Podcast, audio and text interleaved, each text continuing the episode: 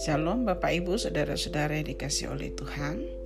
Kembali kita bersekutu di dalam renungan firman Tuhan pagi hari ini Yang terambil dari Mazmur pasal yang ke-14 Sebelum itu mari kita berdoa Bapak terima kasih buat hari ini Hari yang baru yang engkau sediakan bagi kami Untuk sekali lagi melihat kemurahanmu Dan kami ingin melewati hari ini dengan kekuatan dari firman-Mu. Oleh sebab itu kami eh, mendengarkan firman-Mu, kami membuka hati dan kiranya melalui firman-Mu hati kami diteguhkan untuk tinggal di dalam Engkau, mempercayai Engkau dan berjalan di dalam terang-Mu. Tuhan sertai kami, di dalam nama Yesus kami berdoa. Haleluya.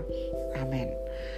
Ya Bapak Ibu Saudara-saudara yang kasih Tuhan Mazmur 14 ini adalah Mazmur dari Raja Daud dan dalam Alkitab bahasa Indonesia Mazmur 14 ini diberi judul kebebalan manusia.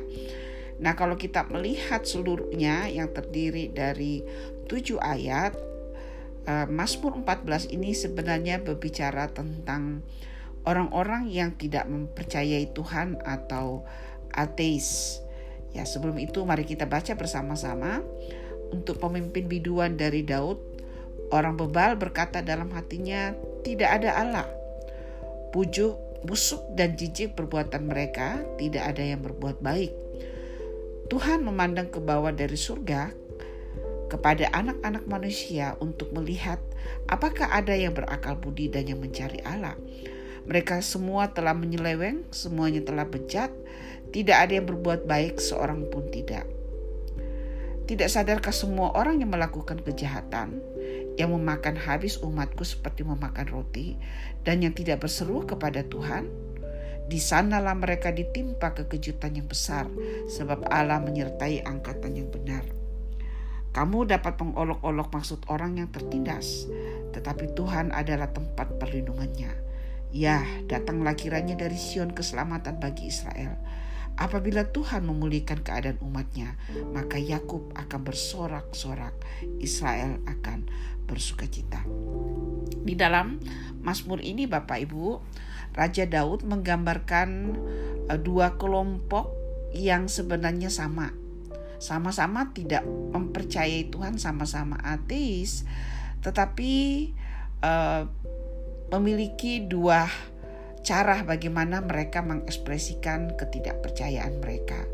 Kelompok yang pertama di dalam ayat 1a dikatakan orang bebal berkata dalam hatinya tidak ada Allah. Ya, dia orang-orang ini tidak mengakui Tuhan secara intelektual karena bicara tentang Tuhan menurut mereka itu tidak bisa dibuktikan. Mereka tidak pernah melihat Tuhan jadi orang-orang ini hanya percaya apa yang bisa dibuktikan dengan metode ilmiah dan oleh karena mereka tidak bisa membuktikan Allah di bawah meja mikroskop, mereka berkata tidak ada Allah. Nah, mungkin Bapak Ibu kita bisa berkata, "Oh, saya bukan kelompok dari orang yang tidak mempercayai Tuhan. Saya percaya Tuhan, saya bahkan rajin ke gereja, bahkan saya sedikit-sedikit sudah mengambil bagian di dalam pelayanan. Bapak Ibu, kita kadang-kadang terjebak dengan berpikir bahwa seorang yang tidak mempercayai Tuhan itu hanya orang-orang yang memang tidak mengakui Tuhan di dalam perkataan mereka, di dalam hati mereka, di dalam pikiran mereka. Nah, selama kita masih menyebut nama Tuhan, kita masih pergi beribadah, kita masih membaca Alkitab misalnya, kita berpikir bahwa kita uh, pasti tidak akan menjadi bagian dari orang yang disebut sebagai orang bebal, orang yang bodoh, orang ateis, oleh karena mereka tidak percaya Tuhan dan saya masih mempercayai.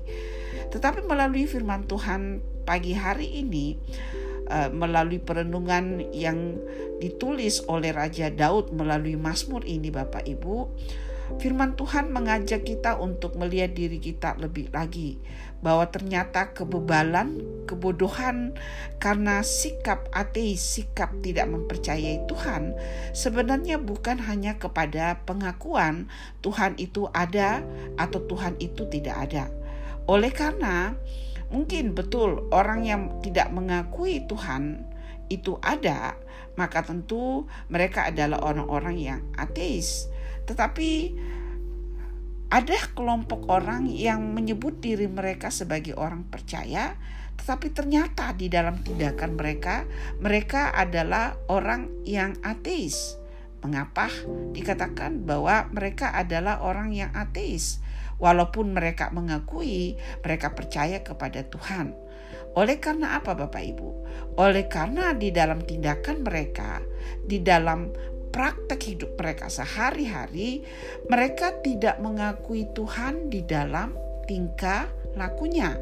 Mereka tidak mengakui Tuhan di dalam pekerjaan-pekerjaan mereka, di dalam cara mereka membangun rumah tangga mereka, di dalam cara mereka bekerja dan sebagainya. Dan di dalam bagian ayat 1 bagian yang B dikatakan busuk dan jijik perbuatan mereka, tidak ada yang berbuat baik. Ya.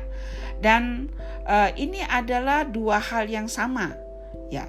Orang tidak bisa berkata bahwa saya aman kok selama saya mengakui Tuhan itu ada.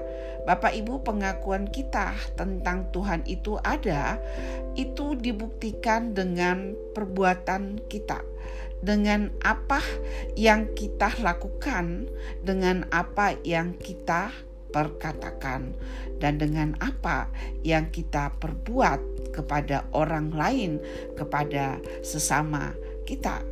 Di dalam ayat 3 digambarkan lebih jelas lagi bahwa uh, kelompok yang kadang berkata kami percaya Tuhan, tetapi ternyata mereka ateis di dalam tindakan mereka karena mereka tidak mengakui Tuhan di dalam tindakan mereka.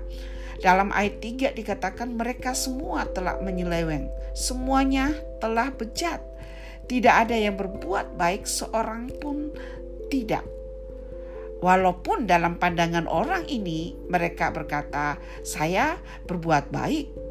Tetapi Tuhan memberikan nilai kepada tindakan-tindakan mereka sebagai orang yang tidak berbuat kebaikan sedikit pun. Nah, ternyata kadang-kadang tanpa disadari orang-orang yang tertipu atau terperdaya oleh tipu daya iblis bahwa tidak apa-apa mereka melakukan hal yang tidak benar selama mereka mempercayai Tuhan dengan uh, memiliki kepercayaan, rajin beribadah dan sebagainya, it's okay, ya tidak apa-apa. Tetapi di dalam firman Tuhan Allah berkata bahwa tindakan ketidakpercayaan di dalam hati itu sama dengan ketidakpercayaan kepada Allah melalui tindakan. Oleh karena ketidaksadaran hal ini kadang-kadang kemudian orang yang uh, labelnya mungkin dia orang percaya, ternyata dia pelaku kejahatan. Ya, dan yang sedihnya adalah bahwa dia tidak menyadari apa yang sedang dia lakukan itu adalah sebuah kejahatan. Karena apa? Hatinya telah ditutupi, pikirannya telah ditutupi oleh kegelapan dan dia tidak bisa melihat perilakunya di dalam kebenaran firman Tuhan karena telah ditutupi oleh kegelapan tersebut.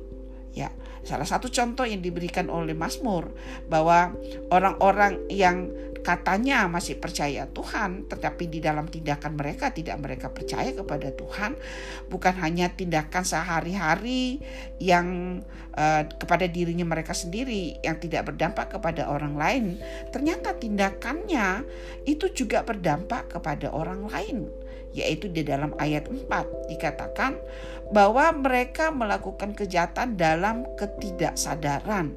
Ya, mereka terperdaya oleh sikap uh, berbangga bahwa mereka masih mengakui Tuhan di dalam hati mereka, di dalam pikiran mereka, atau mungkin di dalam perkataan mereka.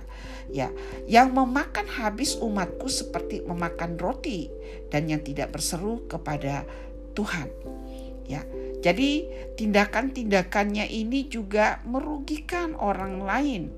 Bahkan kadang-kadang sampai seperti memberikan uh, kerugian yang besar kepada orang-orang percaya, kepada orang-orang yang tidak berdaya, yang tidak bisa membela diri mereka.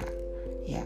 Nah, apakah kemudian kita berpikir bahwa apa yang kita lihat sehari-hari bahwa ada banyak orang yang ketika berkata bahwa dia percaya Tuhan, Ya, dia memiliki agama tetapi tindakannya sama sekali tidak menunjukkan, tetapi justru tindakannya menunjukkan dia adalah seorang yang ateis.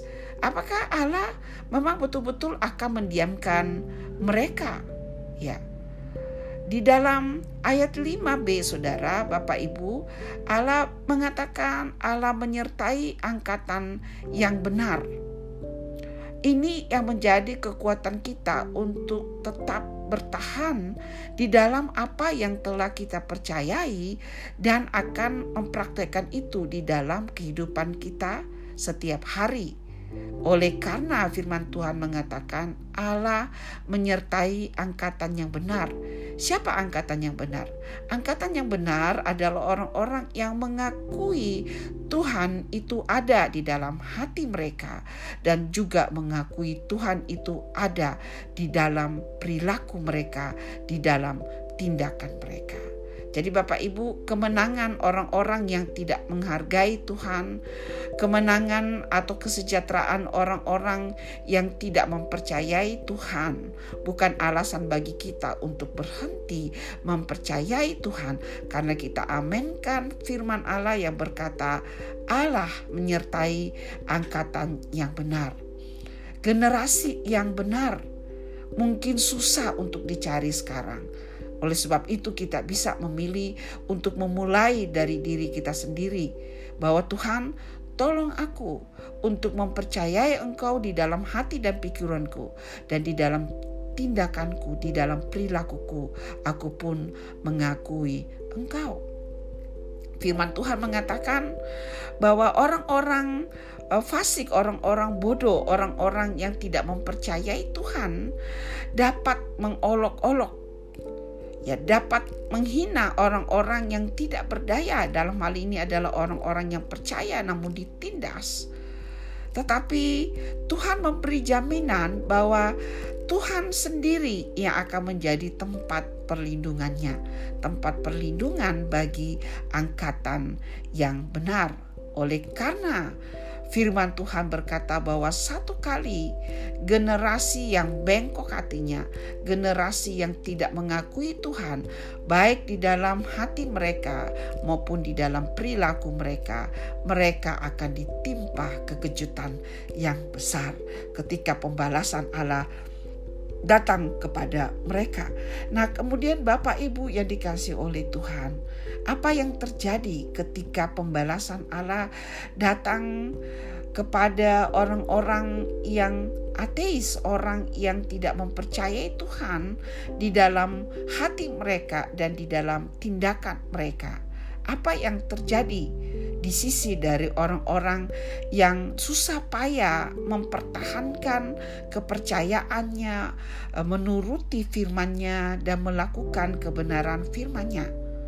Di dalam ayat ketujuh dikatakan bahwa waktu kekejutan yang besar menimpa orang-orang fasik ini, maka kemudian terjadi pembalikan. Orang-orang yang merupakan angkatan yang benar, yang susah sekali hidup di zaman ini ya tetapi mereka telah menjadikan Tuhan sebagai sumber kekuatan dan tempat perlindungan mereka. Maka pada saat itu dibalikan, mereka yang tertindas, mereka yang diolok-olok, mereka yang uh, seperti dirampas, mereka yang diperdayakan. Kemudian mereka adalah orang-orang nanti yang akan menikmati sukacita. Mereka bersorak-sorai ketika keselamatan itu datang kepada mereka. Bapak Ibu, firman Tuhan hari ini mengajak kita untuk mengawasi hati kita. Apakah kita masih mengakui Tuhan dalam hati kita? Namun di saat yang sama, mari izinkan Roh Kudus memeriksa kita di dalam perilaku kita sehari-hari. Apakah tindakan kita juga menunjukkan bahwa kita mengakui Tuhan di dalam tindakan kita setiap hari? Kiranya menjadi doa kita, Tuhan, jangan ambil rohmu daripadaku. Ya karena hanya roh kudus yang bisa memberitahu kita di mana kita berada. Apakah kita masih hidup di dalam pimpinan Tuhan? Apakah kita masih hidup di dalam kepercayaan yang benar kepada Tuhan? Ataukah kita telah serong, hati kita telah tertutup, dan kemudian di dalam tindakan kita pun kita sebenarnya sedang menyerong dari apa yang Tuhan mau. Kiranya Tuhan menolong kita setiap hari untuk menjadi orang yang mengakui Tuhan bukan hanya di dalam hati kita, di dalam pikiran kita, di dalam perkataan kita, namun di dalam sikap dan perilaku kita. Tuhan memberkati. Mari kita berdoa. Bapak, terima kasih buat firman-Mu yang sangat jelas memberitahu kami untuk menyelidiki hati kami dan pikiran kami dan tindakan kami apakah sejalan oleh karena ternyata orang yang disebut sebagai orang yang bebal, orang fasik atau orang ateis bukan hanya yang berkata kami tidak percaya Tuhan, tetapi mereka yang menunjukkan ketidakpercayaan kepada Engkau di dalam tindakan mereka karena mereka tidak takut kepada dosa, mereka tidak takut untuk melanggar firman-Mu. Tuhan kiranya kami tetap melekat kepada Engkau. Kami bahwa tindakan kami seharusnya menunjukkan apa yang ada di dalam hati kami, atau sebaliknya, apa yang ada di dalam hati kami harus terungkap atau terlihat dari perilaku kami setiap hari. Tuhan, tolong kami dan berkati kami, Tuhan.